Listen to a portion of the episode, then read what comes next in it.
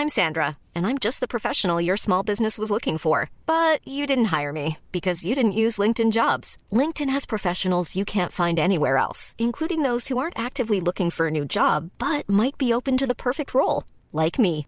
In a given month, over 70% of LinkedIn users don't visit other leading job sites. So if you're not looking on LinkedIn, you'll miss out on great candidates like Sandra. Start hiring professionals like a professional. Post your free job on linkedin.com/people today.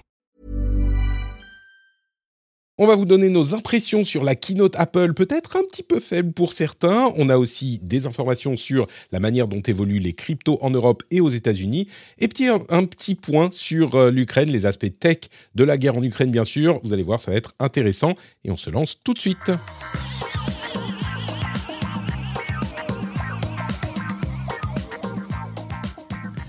Bonjour à tous et bienvenue sur le Rendez-vous Tech. C'est l'émission où on vous résume toute l'actu tech, internet et gadgets. Je suis Patrick Béja, nous sommes en mars 2022 et c'est l'épisode numéro 449 et je remercie très très chaleureusement les patriotes, les nouveaux patriotes qui nous ont rejoints pour financer l'émission, pour lui permettre d'exister. Adam Médéric, Kurgans, Tournai, Sylvain Carisset, Laure de la Faille, d'où de la Faille, je prononce euh, à mon, aussi bien que je peux de la fait, on va dire comme ça. Nicolas Luquet, François-Xavier Compin, Yacine Domou, Olivier Derez et bien sûr les producteurs Raph et Stéphane Yoret qu'on remercie tous les mois et qui font partie de cette formidable famille qu'on rejoint, tous les gens que je viens de citer qui permettent à cette émission d'exister. Merci à vous tous. Patreon.com slash rdvtech si vous êtes intéressés. Et je remercie également Jeff Clavier de se joindre à nous une nouvelle fois depuis la Silicon Valley, euh, venture capitaliste, angel investor, euh, d'une manière générale, une des personnes qui nous donne le pouls de la Silicon Valley. Comment ça va, Jeff? Est-ce que tu es en forme? Ça très bien, Patrick. Euh, en aussi bonne forme que l'on peut être avec euh, le monde un peu bizarre dans lequel nous vivons. Écoute, on essaye de le comprendre et euh, ça fait partie de nos nouvelles missions, effectivement. Euh, on essaye de comprendre ce qui se passe et vous allez voir que euh, l'aspect tech est encore une fois assez important. Bon, il y a un petit moment où on se fait plaisir avec les, la keynote Apple. On se fait plaisir en même temps. Bon, toi, tu es un super fan de Apple. Donc, euh, je suis sûr que tout ce qu'ils ont annoncé, tu, cons- le considères comme euh, révolutionnaire, incroyable, euh, formidable. Ça t'a retourné le cerveau, tout, tout ce qu'ils ont dit, bien sûr. Bon, tu sais, euh, j'utilise toujours un iPhone euh, 11, donc je sais pas si. Oh, euh, oh, iPhone 11 Je suis, je Oui. suis un petit peu déçu, Jeff, j'avoue. Je pensais que tu étais un petit peu Non, mais plus... je je, je t'avais dit, c'est arrivé à un point où les, la technologie est tellement bonne que t'as pas besoin de la changer euh, tous les 6 mois ou tous les 12 mois, malgré ce que Apple voudrait que tu fasses. Non, le, le, le, le truc qui m'a vraiment excité, Attends, excuse-moi, euh, juste, juste avant de, de- de se lancer dans la keynote, et ce que tu dis est intéressant parce qu'on a des rumeurs déjà sur les iPhones de cette année, donc de septembre, euh, qui vont un petit peu dans le sens que tu évoques. Mais juste pour dire, euh, la partie sur l'Ukraine, je sais que certains d'entre vous sont un petit peu, en ont un petit peu assez qu'on parle d'Ukraine. Bon, d'une part, je pense que c'est important, et il y a des éléments Oui. qui évoluent chaque jour et chaque semaine, et évidemment, on vous tient au courant des éléments importants de ce, de ce conflit, des aspects tech de ce conflit. Mais euh, même si vous pensez que c'est pas euh, un truc qui va vous intéresser, je vous encourage à écouter au moins le début de ce segment qu'on fera tout à l'heure, parce qu'il y a vraiment des choses intéressantes euh, qui se passent dans ce, dans ce domaine et des réflexions intéressantes à faire. Et avant de, euh, vous, de, de me lancer, je veux juste dire qu'on fait un EMA, un AMA, un FAQ demain. Alors bon, euh, là c'est un petit peu tard peut-être pour vous, si vous, vous écoutez cette émission un peu plus tard que euh, le, le- le moment, le- l'instant où elle est publiée, mais on en fait un en public, euh, enfin en public, en live. Et c'était un moment qui avait beaucoup plu pour le précédent. Donc, euh, si vous avez des questions à poser, vous pouvez venir en live à midi sur Twitch le mardi 15 et vous pourrez euh, poser vos questions. Et du coup, bon, on est tous très impatients et on se lance dans la section info. L'info la plus importante de la semaine dernière, c'est évidemment euh, la keynote Apple qui aspire un petit peu toutes les news tech et où ils ont annoncé quatre produits différents et quatre produits qui ont un petit peu, euh, je vais pas dire déçus, mais qu'on attendait et qui n'ont pas d'impact important, je crois, sur euh, l'ensemble de la, de la tech, comme c'est parfois le cas avec Apple. On a le nouvel iPhone SE, à vrai dire, c'est les prévisions qu'on avait fait à l'épisode précédent en fonction des rumeurs qui se sont avérées assez justes.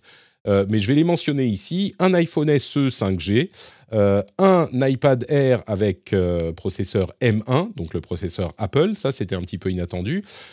Un nouveau, nouvel ordinateur, une nouvelle catégorie d'ordinateurs, c'est les ordinateurs studio, qui sont des formats Mac mini, mais un petit peu plus haut, mais des performances, on va dire, vraiment de Mac, Mac Pro, ou presque, en tout cas dans cette classe de, de, de produits et un nouvel écran 27 pouces. C'est la confirmation qu'Apple se remet vraiment à faire des écrans. Un écran 27 pouces 5K, le nouveau Mac et l'écran, comme on le disait là encore euh, pour nos prévisions avec les rumeurs euh, la semaine dernière, sont de la gamme, la nouvelle gamme, la gamme Studio, qui sont allez, des, pros, euh, des appareils aux performances de pros, mais à l'utilisation un petit peu plus simple peut-être euh, que des, des, Mac Pro au sens euh, traditionnel où on l'entend. Bon, c'est une gamme un petit peu bâtard, prévue pour l'utilisation professionnelle dans les bureaux, mais quand même assez compacte. Tu disais, Jeff, il y a une annonce qui t'a un petit peu plus intéressé que les autres dans cette keynote d'Apple? Ah, C'est le nouvel écran Apple. Ouais.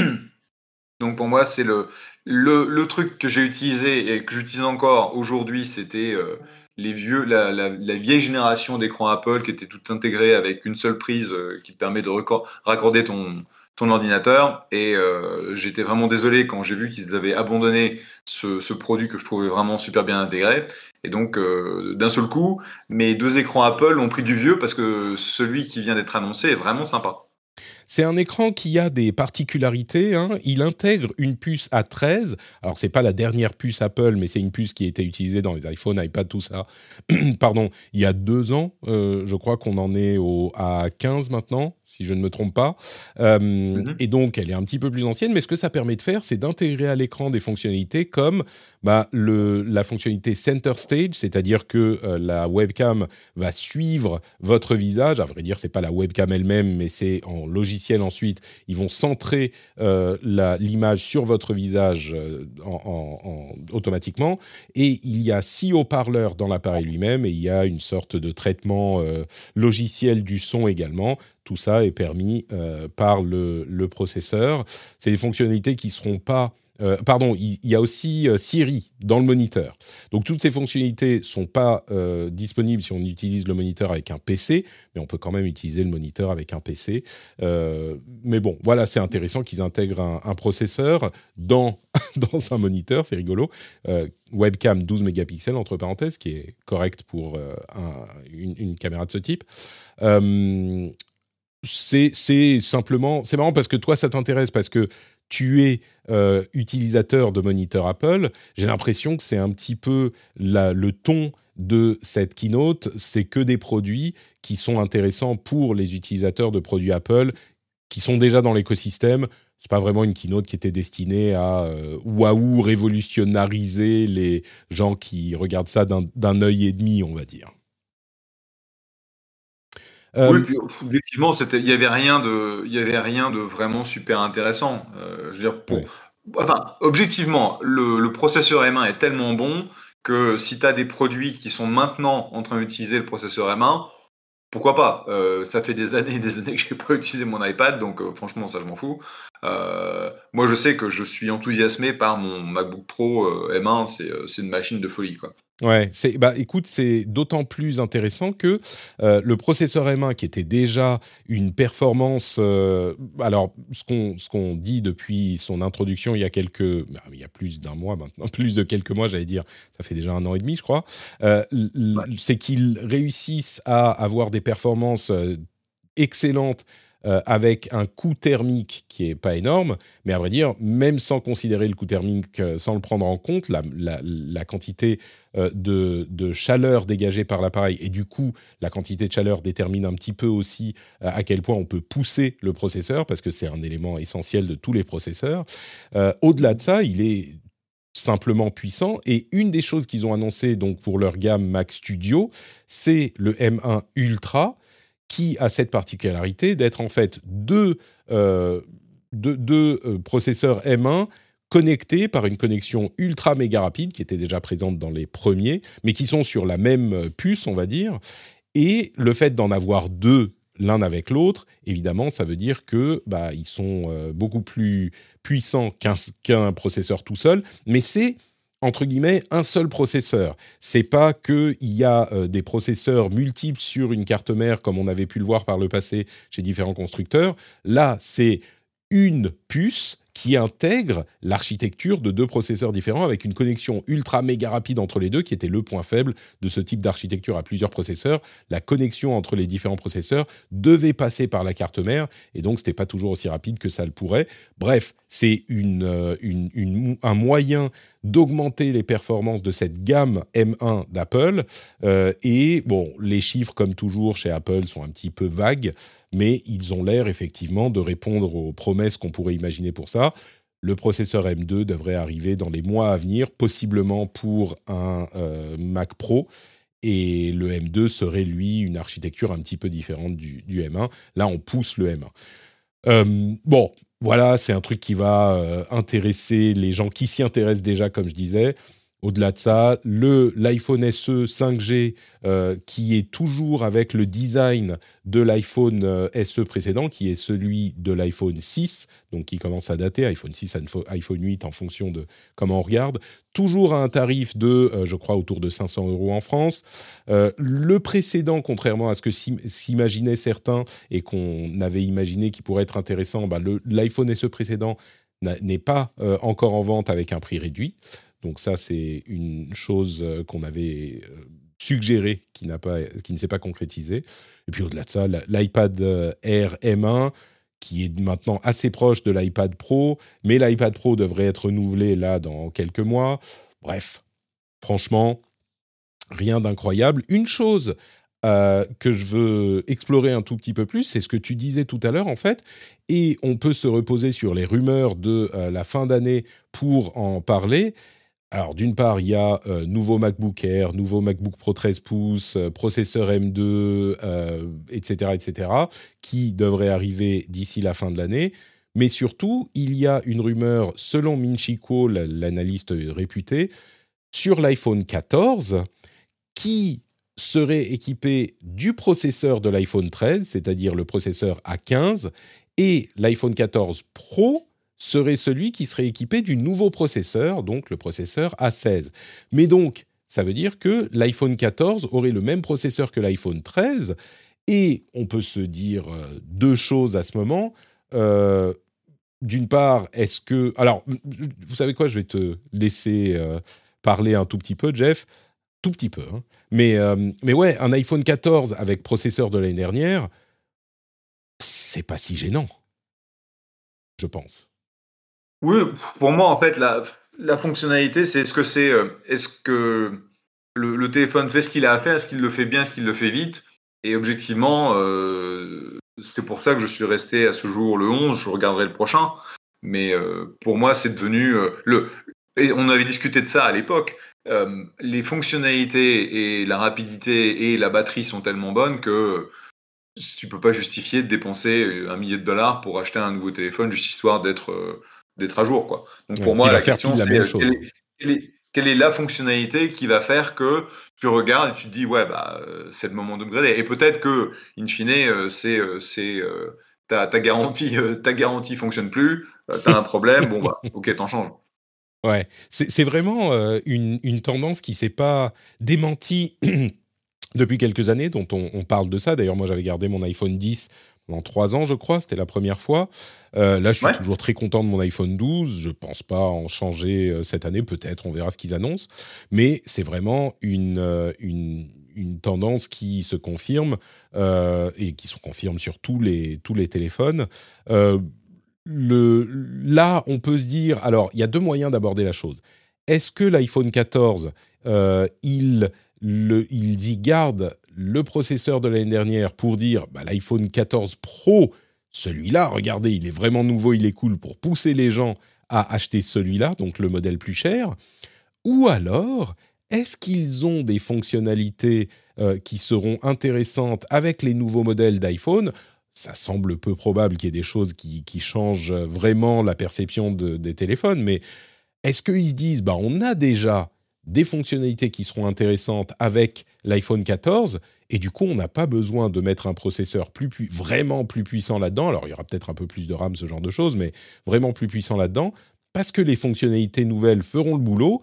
Et du coup, on garde le nouveau processeur pour euh, la gamme Pro qui donne encore plus envie aux gens d'upgrader parce que peut-être que les appareils photo de meilleure qualité n'étaient plus suffisants pour motiver les gens à euh, acheter un modèle pro plutôt qu'un autre. C'est vrai que les modèles euh, non pro ces dernières années étaient quand même euh, très performants déjà. Il y avait peu de raisons d'aller vers un pro, à moins de vraiment vouloir des photos euh, spécifiquement. C'était c'était le seul avantage du pro. J'exagère, mais à peine. Oui, et, euh, objectivement, c'est ce que j'ai. Euh, j'ai le 11 Max, le 11 Max Pro mm. et, c'est un super téléphone. Et je pense que le nouveau processeur dans le dans l'offre pro, ce sera peut-être ce qui m'amène à, à changer.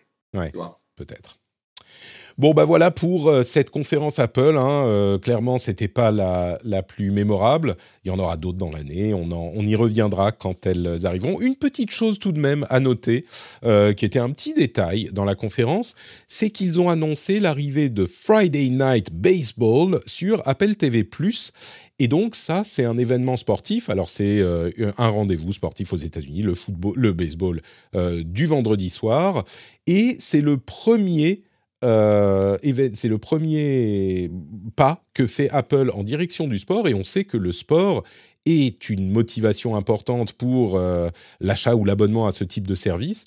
Aux États-Unis, euh, la Major League Baseball, c'est un, truc qui est populaire. Peut-être qu'en Europe, on pourrait imaginer. Alors, extrêmement populaire, extrêmement populaire. Mmh. Ouais. c'est massif. Euh, est-ce que c'est plus massif que le football ou que le basketball, euh, le baseball ou le Friday Night, euh, Friday Night Baseball spécifiquement?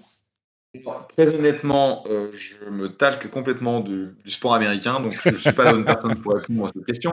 Mais en tout cas, je peux te dire que oui, je pense que c'est plus important que le, que le basketball, mais pas que le football. le football, le Super Bowl, qui est la finale du championnat américain, euh, je crois, est le, plus gros événement euh, télévisé aux États-Unis, mais euh, c'est quelque chose d'énorme. Et donc c'est vraiment intéressant de voir Apple dans, dans la guerre des, des, streamers aux États-Unis bah, prendre, cette, prendre ce, pas. Bon, pas, ils ont pas, ils manquent, ils manquent pas de cash, hein, donc ils ont les moyens. Bah, c'est ça qui est intéressant s'ils se mettent à acheter euh, du sport pour agrémenter leur euh, service de streaming, euh, on peut tout à fait imaginer qu'ils commencent à lorgner du côté du football, par exemple, où il y a eu déjà des, opérations de euh, du côté du football en Europe. Et à vrai dire, euh, il y a même, on peut imaginer que d'autres sports, même, enfin, je sais que le basket américain est assez populaire en France, mais même ça, ça pourrait être quelque chose de, un, atout pour Apple TV Plus en France.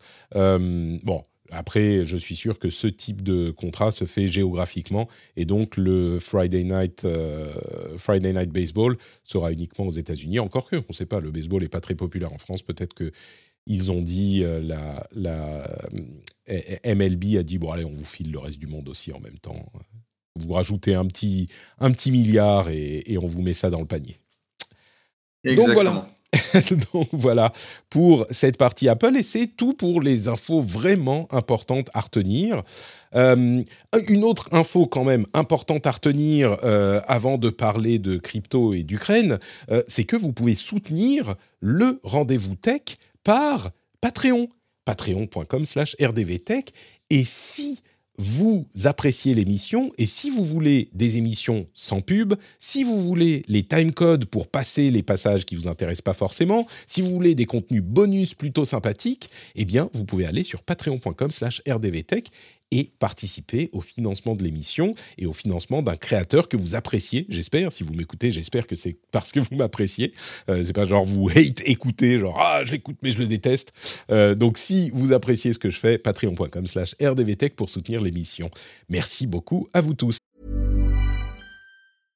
This is Paige, the co-host of Giggly Squad, and I want to tell you about a company that I've been loving, Olive and June. Olive and June gives you everything that you need for a salon quality manicure in one box. And if you break it down, it really comes out to $2 a manicure, which is absolutely insane. It's also so easy to get salon worthy nails at home with Olive and June. The difference between how your nails used to look when you did them yourself and now with the Manny system is a complete game changer. The best thing about Olive and June too is it's a quick dry, dries in about one minute, lasts for five days, and full coverage in up to one to two coats. Visit oliveandjune.com slash perfectmanny20 for 20% off your first system. That's oliveandjune.com slash perfectmanny20 for 20% off your first system.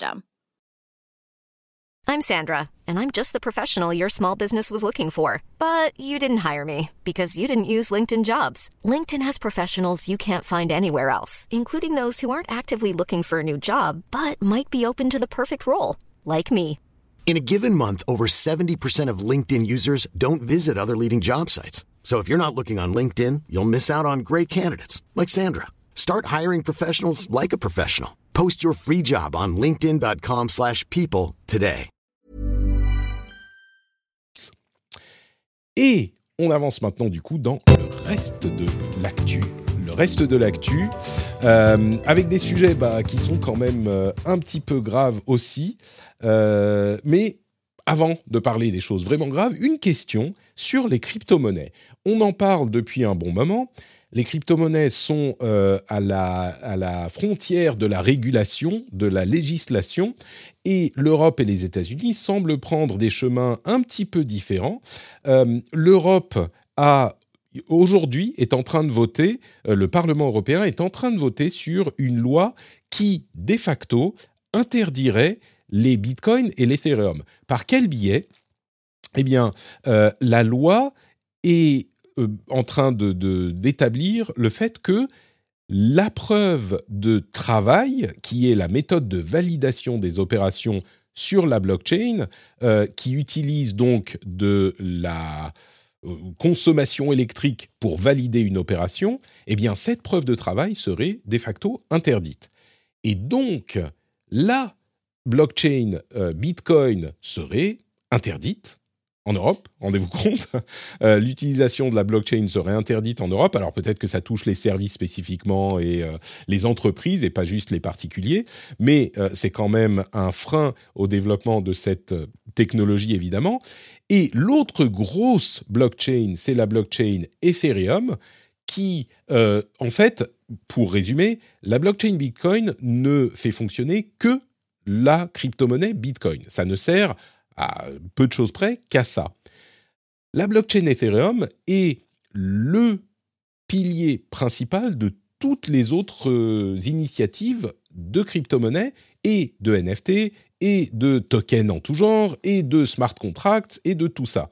Alors, la blockchain euh, Ethereum, elle est en train, depuis des mois, hein, on nous promet qu'elle est en train d'opérer sa transition de la preuve de travail par la preuve de proof of stake. Je ne me souviens plus du nom euh, en, en français.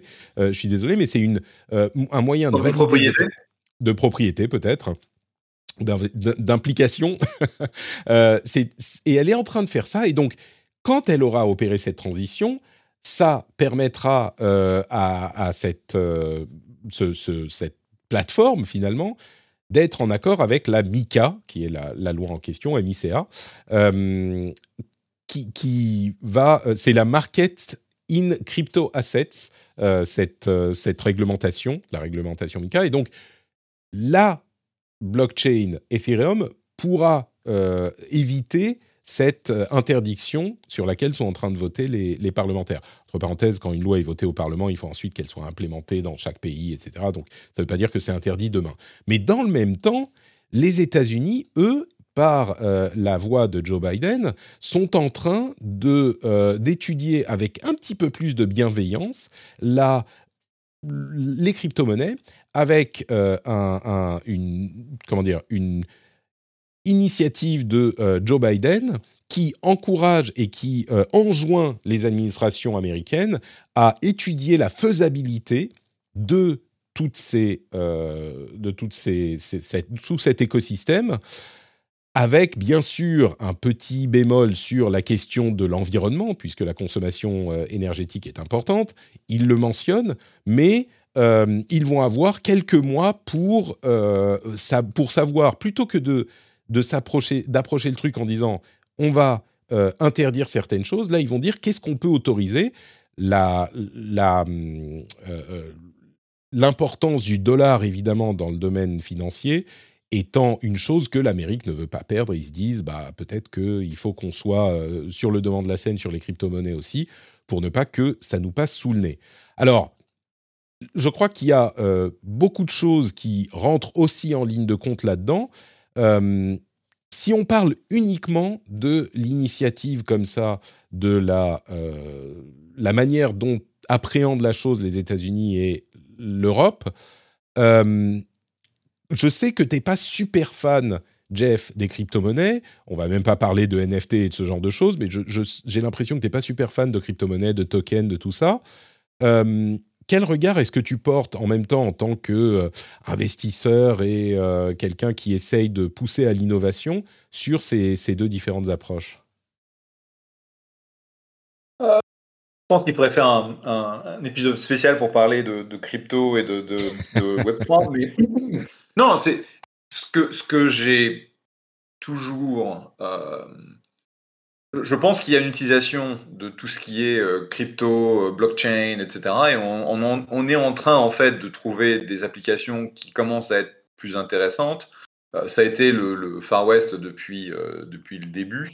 Et en fait, je, je vois cette, cette notion du gouvernement américain, du gouvernement américain qui essayent maintenant de rationaliser le fait que les crypto-monnaies sont là pour euh, rester et les rentrer dans un cadre de législation qui leur permettent, euh, d'être euh, d'être légal, d'accord? Parce mm. que pendant très longtemps, euh, tu as les, les pro-crypto qui ont essayé de de dire non, non, on fait ce qu'on veut et euh, ça doit être complètement libre. Et ça, c'était pas réaliste. Donc le fait que, et, tu vois par exemple, Chairman Gensler, euh, qui est le, le, nouveau patron de la SEC, qui est l'entité de régulation des marchés financiers, euh, est pas un super pro crypto, mais il comprend que c'est un élément nécessaire et qu'il faut, il faut légiférer. Le dire c'est, c'est illégal, ce serait débile. D'accord? Mmh. Et donc, je pense que essayer de définir des régulations qui ont du sens de manière à ce que le monde des cryptos puisse euh, naturellement rentrer dans le cadre des marchés financiers euh, plus traditionnels, je pense que c'est positif. Euh, et comme tu le disais, Ethereum aujourd'hui est utilisé pour beaucoup plus que les échanges de monnaie. en fait, été investisseur depuis trois ans, enfin je suis investisseur depuis trois ans dans Makerspace, donc un, des, un des plus gros forums de, de vente et d'achat de, NFT. Et donc, j'ai parié là-dessus. Euh, et, je suis aussi un investisseur et euh, je suis sur le board de Messari, qui est un peu le Bloomberg du monde de la crypto. Donc, en fait, malgré le fait que j'ai été un peu réticent sur beaucoup d'applications qui, n'avaient pas de sens pour moi, euh, j'ai essayé de faire des investissements qui avaient du sens. Et, je, pense que c'est fait pour rester. L'approche européenne de tout interdire, c'est débile. Je pense que ça n'a bah, pas de sens. Ce qu'il y a, à vrai dire, euh, au-delà de l'interdiction, euh, on va dire, euh, un petit peu, comment dire, de, de, de, faire une interdiction stricte, qu'on peut comprendre, parce que vraiment, le, principe de la, la, preuve de travail et, enfin dire, son principe est de consommer de plus en plus d'énergie. Mais en réalité, ça va, on l'espère, hein, à un moment, finir par ne s'appliquer qu'à la, blockchain Bitcoin, parce qu'ils vont bien finir par la faire à un moment euh, sur euh, Ethereum, leur transformation euh, en proof of stake. Et à partir de là, la question environnementale ne se posera plus vraiment pour Ethereum. Mm-hmm. il y aura évidemment de la consommation d'énergie comme tout système informatique, hein, ça c'est évident, mais ça ne sera pas du tout euh, une, chose à part dans le monde de euh, l'informatique parce que c'est prévu pour consommer de l'argent, de, l'énergie. Par contre, la Bitcoin, le, enfin le, Bitcoin, moi, il y a, j'ai jamais entendu une euh, suggestion du fait de passer en proof of stake plutôt qu'en proof of work. Et là, ça, ça va rester un énorme problème. et donc, de fait, si c'est voté, bah, le Bitcoin va être. Enfin, il faudra voir les détails de la manière dont c'est implémenté, mais le Bitcoin va être, euh, pour les services de type Bitcoin, interdit euh, dans l'Union européenne, il semble, hein, euh, d'après, ce que je comprends de la MICA, de la Market in Crypto Assets, loi.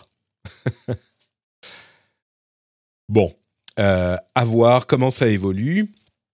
Je voulais aussi. Bah, déjà, cet aspect-là est déjà couvert par les Chinois. Hein. Les Chinois ont aussi interdit le, le mining de, mm. de, crypto euh, parce qu'il y avait énormément de la consommation, euh, enfin, pas énormément, il y avait une partie non négligeable de la consommation euh, chinoise qui était en fait utilisée par les, les miners et ils l'ont ils l'ont interdit.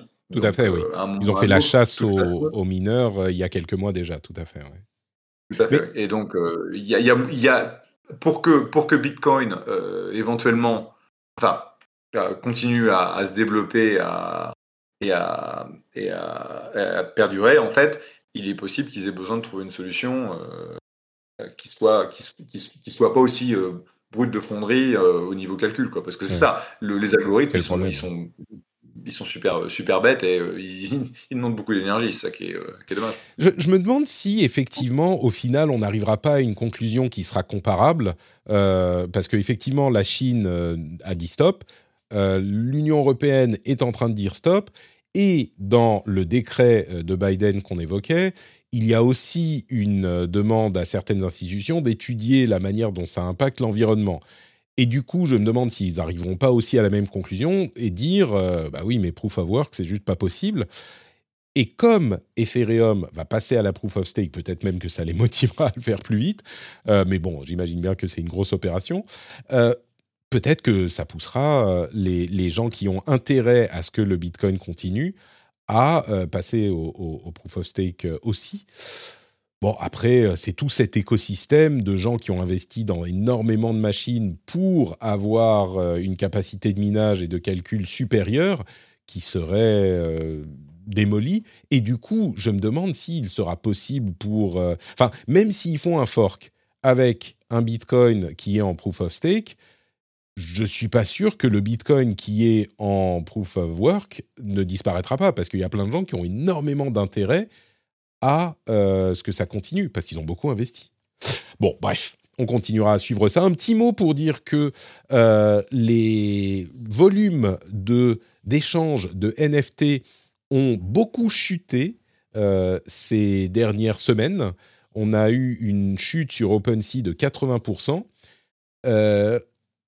Alors ça, ça touche spécifiquement les NFT toi, tu as, euh, tu, nous disais des investissements sur des plateformes d'échange euh, de NFT. Est-ce que tu crois que c'est la hype qui est en train de mourir, mais que, euh, ou enfin de mourir, qui est en train de baisser, mais que le NFT étant un, système intéressant à la base, il va perdurer? Ou est-ce que c'est les fluctuations naturelles du marché Ou est-ce qu'il est possible Bon, ça, tu vas pas nous dire peut-être que les NFT vont juste passer de mode et, et disparaître si tu as investi dedans, mais Qu'est-ce que qu'est-ce que tu en penses de l'évolution de ces volumes Non, je pense que c'est. C'est en fait c'est c'est c'est toujours comme ça dans les phases euh, d'adoption de nouvelles de nouvelles technologies où les gens euh, en fait se jettent dessus histoire de d'essayer le truc et puis ils se rendent compte que bah c'est pas forcément aussi euh, intéressant, utile, justifié, etc., etc. Et puis il y, y, a eu aussi énormément de spéculation, surtout sur les plateformes comme OpenSea, et euh, c'est pas étonnant, je pense que c'est normal qu'il y ait une, une baisse euh, comme ça. Et, et, in fine, je, je, ne vois pas comment euh, l'art digital pourrait disparaître. Je veux dire, c'est, fondamentalement une expression euh, que de, de, euh, de, ce que les artistes veulent, faire et tu ne peux pas, euh, quand tu vois, parce que j'ai passé pas mal de temps à regarder ce, que, ce que font les artistes sur Megaspace, et ce sont des, euh, rendus que tu ne peux pas faire sur un, tu vois, dans un, dans un monde physique. Ça doit exister dans un monde digital. Et euh, je pense que ça va être intéressant de voir comment ça évolue. Et c'est normal que la spéculation euh, s'arrête un peu, parce que les, les, les plateformes, enfin, au niveau de Makerspace, on, on a essayé d'éviter ça au maximum, mais euh, bah, OpenSea, ils font du volume, du volume, du volume, et donc euh, ils sont foutés, mais ils sont obligés de, de mettre un, de mettre ça sous contrôle. Et donc, c'est euh, en partie ça. Puis, c'est aussi le fait qu'il y, a moins de, il y a moins de gens qui vont euh, s'amuser à acheter des board apes ou des trucs comme ça. Ouais, ça, c'est. la vague de hype est peut-être en train de, de retomber un petit peu. Il y a ces fluctuations parce que moins de gens le découvrent. Euh, mais Maker's Play, c'est très tourné vers les créateurs, effectivement. Donc, peut-être que c'est une approche un peu différente. Foxconn a arrêté ses opérations, certaines de ses opérations à Shenzhen, euh, suite à un lockdown qui a été imposé par la Chine. Alors ça dure à ce stade euh, une semaine, une dizaine de jours, et c'est évidemment dû à la pandémie, hein, on s'en doute, le, nouveau variant qui est encore plus euh, transmissible, c'est le nouveau variant d'Omicron, enfin vous le savez, hein, je suis sûr, mais qui, se transmet encore un petit peu plus, qui provoque un rebond euh, épidémique un petit peu partout en Europe. On verra comment ça, ce que ça implique. Euh, mais donc Foxconn a arrêté euh, ses opérations et ça risque d'impliquer les iPhones notamment, et en plus de la santé publique, hein, bien sûr. Mais donc les problèmes. ils ont transféré leur production ailleurs, je crois, non? Alors c'est possible, mais du coup ça veut dire que euh, ils vont avoir des d'autres choses qui vont être euh, retardées. Ce que je veux dire, c'est que il est possible que euh, ces nouvelles problématiques empirent ou en tout cas prolongent les problèmes de pénurie qu'on peut avoir dans le domaine de la, de la tech et des processeurs. là, on a l'exemple de Foxconn, mais peut-être que c'est d'autres constructeurs sont affectés également. Mmh euh, allez, quelques mots sur l'Ukraine. Euh, comme je vous disais en début d'émission, il y a des choses vraiment intéressantes qui se passent au niveau de la tech. Et la première d'entre elles, c'est un nouveau, euh, un nouveau système, un site hein, tout simplement, qui s'appelle 1920.in, qui permet à n'importe qui dans le monde d'envoyer des informations, enfin d'envoyer un mail ou un SMS à une personne en Russie, une personne au hasard. C'est-à-dire qu'ils ont obtenu une liste de 20 millions de numéros de téléphone et de 140 millions d'adresses e-mail en Russie. Et quand vous allez sur le site 1920.in, il vous donne une, une adresse e-mail ou une, un numéro de téléphone. Alors, il y a plusieurs sous-domaines, hein, mail. machin, etc., euh, etc. Et vous pouvez contacter vous-même directement une personne qui est en Russie. Évidemment, l'idée est euh, de court-circuiter la censure assez euh, terrible qu'on voit euh, en ce moment en Russie, avec tous les moyens de communiquer avec l'extérieur qui sont en train d'être coupés. et on va en reparler dans, un instant.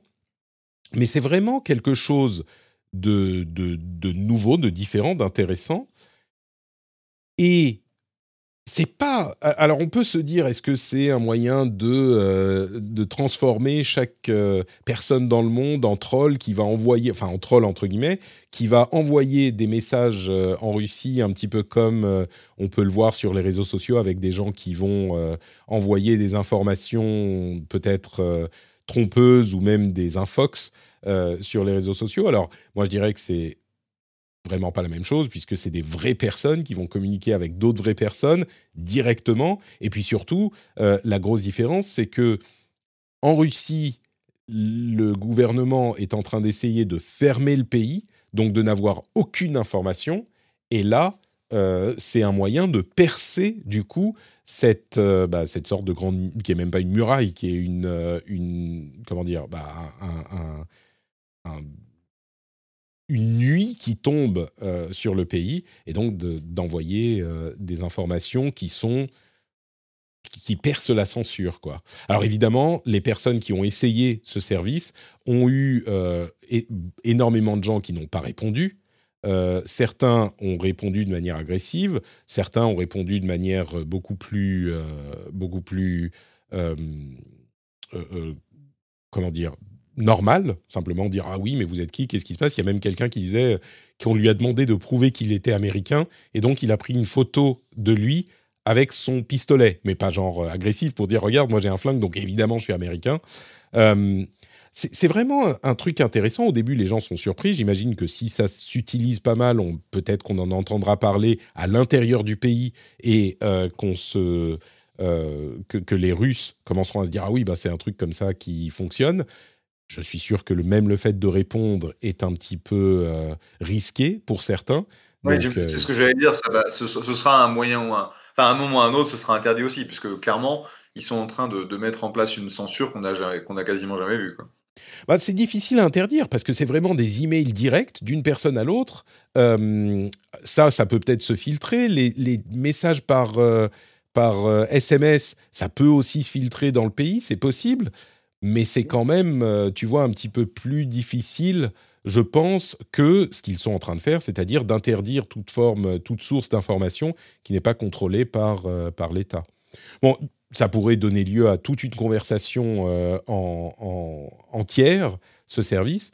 Mais, mais je trouve l'idée intéressante. C'est sûr que c'est n'est pas parfait c'est pas euh, ça reste risqué comme tu le disais Jeff pour euh, pour les, les Russes eux-mêmes et puis après ça peut être utilisé par les autorités russes pour encore plus comment dire encore plus perturber le flot euh, d'informations, évidemment, mais, mais, mais c'est vraiment, en fait, là où ça me paraît intéressant, c'est que ils ont fermé l'accès à toute source d'informations par Internet externe, et là, on utilise un truc qui est tout bête, c'est euh, l'envoi de SMS ou l'envoi d'email.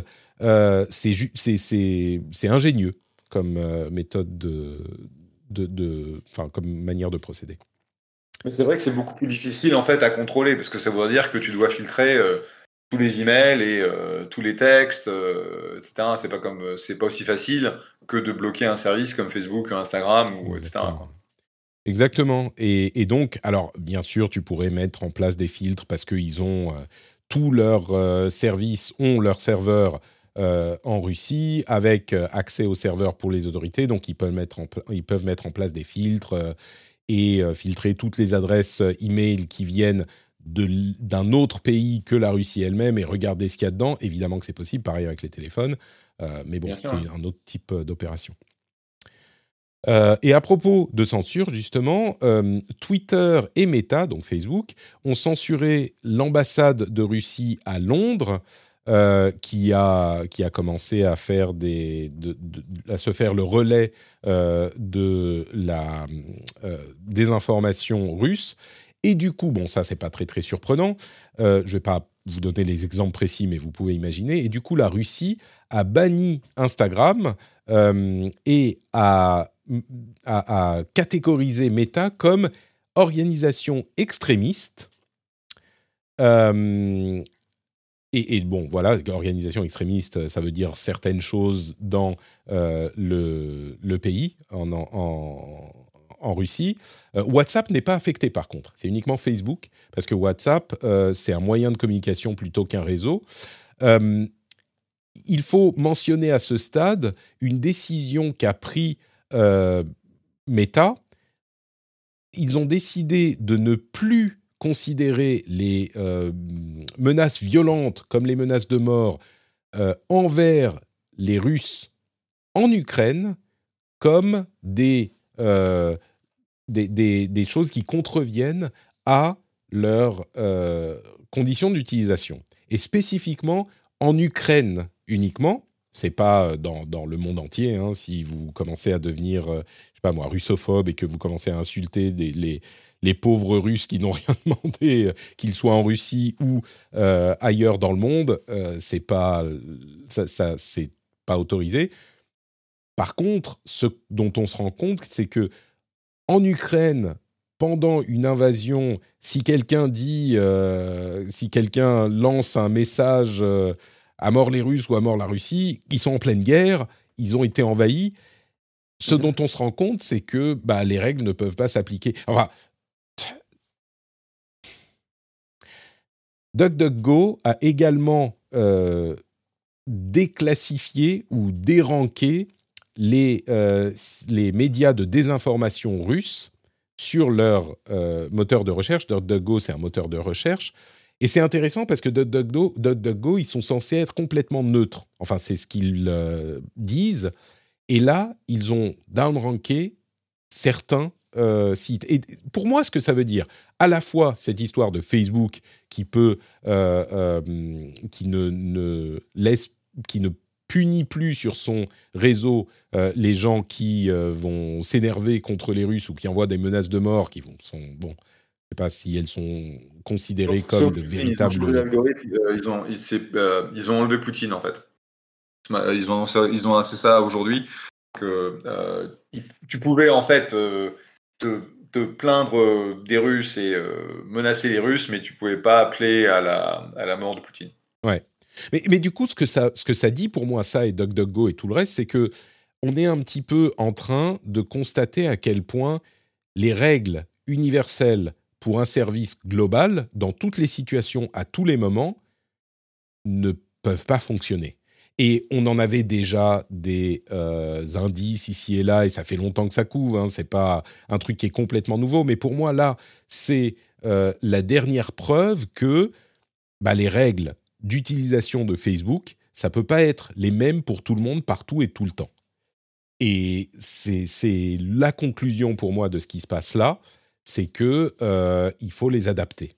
Enfin, il faut les adapter. Ils sont obligés de les adapter, que ce soit Facebook ou Twitter ou quelqu'un d'autre. Ça fonctionne pas pour tous les sujets, euh, pour tous les, pour tous les, euh, pour tous les, toutes les situations, quoi. Surtout, c'est c'est une c'est malheureusement une, une, guerre, c'est une invasion qui se passe en temps réel et que tu retrouves en fait, tu, vois ce qui se passe sur sur les sur social media et c'est et c'est aussi là où les, les, la technologie est un acteur ou un supporteur euh, donc Telegram, euh, qui est euh, énormément utilisé sur, sur le théâtre de situation. Et donc les, les, les, boîtes de technologie ne peuvent pas, en fait, ne pas, ne pas intervenir, ne pas prendre une position, même si ça impacte leur, bah, leur business. Quoi. Bah, c'est exactement ce qu'ils ont essayé de ne pas faire pendant des années et, là, ils peuvent pas ne pas faire, quoi. Tu as, raison. Et donc, bah, ils, ont pris, ils ont pris le parti, et, il y a cette, cette tendance globale de, de, de, mettre la Russie euh, sous un espèce de, cocon euh, pour essayer de, les forcer à, arrêter euh, donc leur invasion.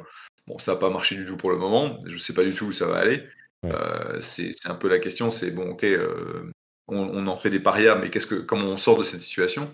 Mais c'est vrai que la tech euh, doit, doit prendre une position et tu ne peux pas dire je ne suis qu'une plateforme, donc euh, c'est pas c'est pas mon problème.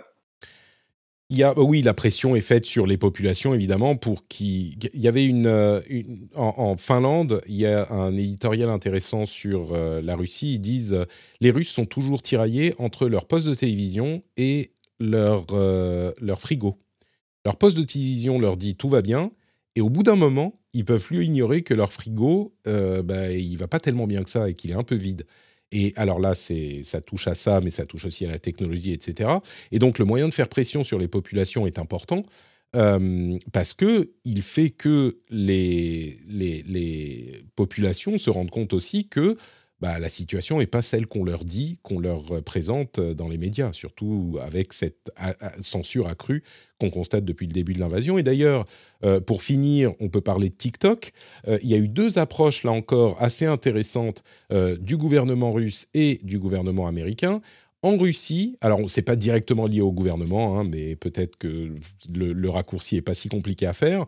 Il y a des influenceurs TikTok qui ont été payés il y a eu une enquête très intéressante de Vice avec des groupes euh, sur Telegram euh, utilisés par des acteurs qui ont tout à coup désactivé les groupes et effacé les groupes quand ils se, sont fait trouver, euh, payer des sommes dérisoires. Hein. J'imagine que avec l'argent était l'argent était assorti d'une menace sympathique. Des influenceurs qui ont des centaines de milliers, des millions de followers, qui sont mis à dire des messages, mais qui se qui, se recoupaient exactement, qui étaient des mêmes parties de textes lus, en soutien à la guerre en Ukraine. Euh, et donc, il y en a eu des, dizaines qui se sont mis à tout à coup euh, faire ces messages-là. Et encore une fois, ils ont eu des, messages envoyés par quelqu'un, ils les ont lus. Et aux États-Unis, un truc qui pourrait sembler similaire, mais qui, à mon sens, euh, est pas du tout la même chose.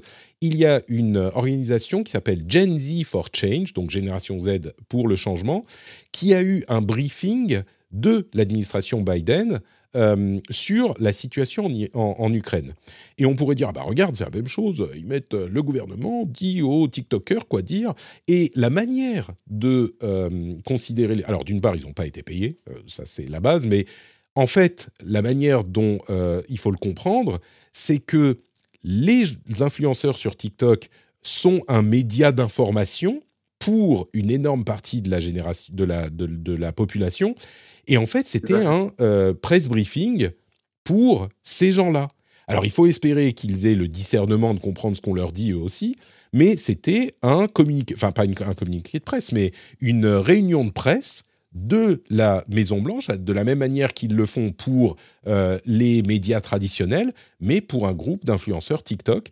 Et euh, c'est tout à fait, à mon sens, tout à fait compréhensible. J'espère que ces gens-là sur TikTok seront euh, assez matures pour comprendre ce qu'on leur dit et la manière dont on le dit. Mais évidemment, c'est une approche qui est quand même assez différente de on vous paye pour lire un texte et on vous explique ce qui, selon nous, se passe dans le pays, d'autant plus qu'il y a beaucoup de désinformation sur, TikTok aussi, et donc euh, il n'est pas forcément néfaste d'avoir une source d'autorité qui a un tout petit peu de légitimité là-dedans, euh, qui aille euh, leur en parler.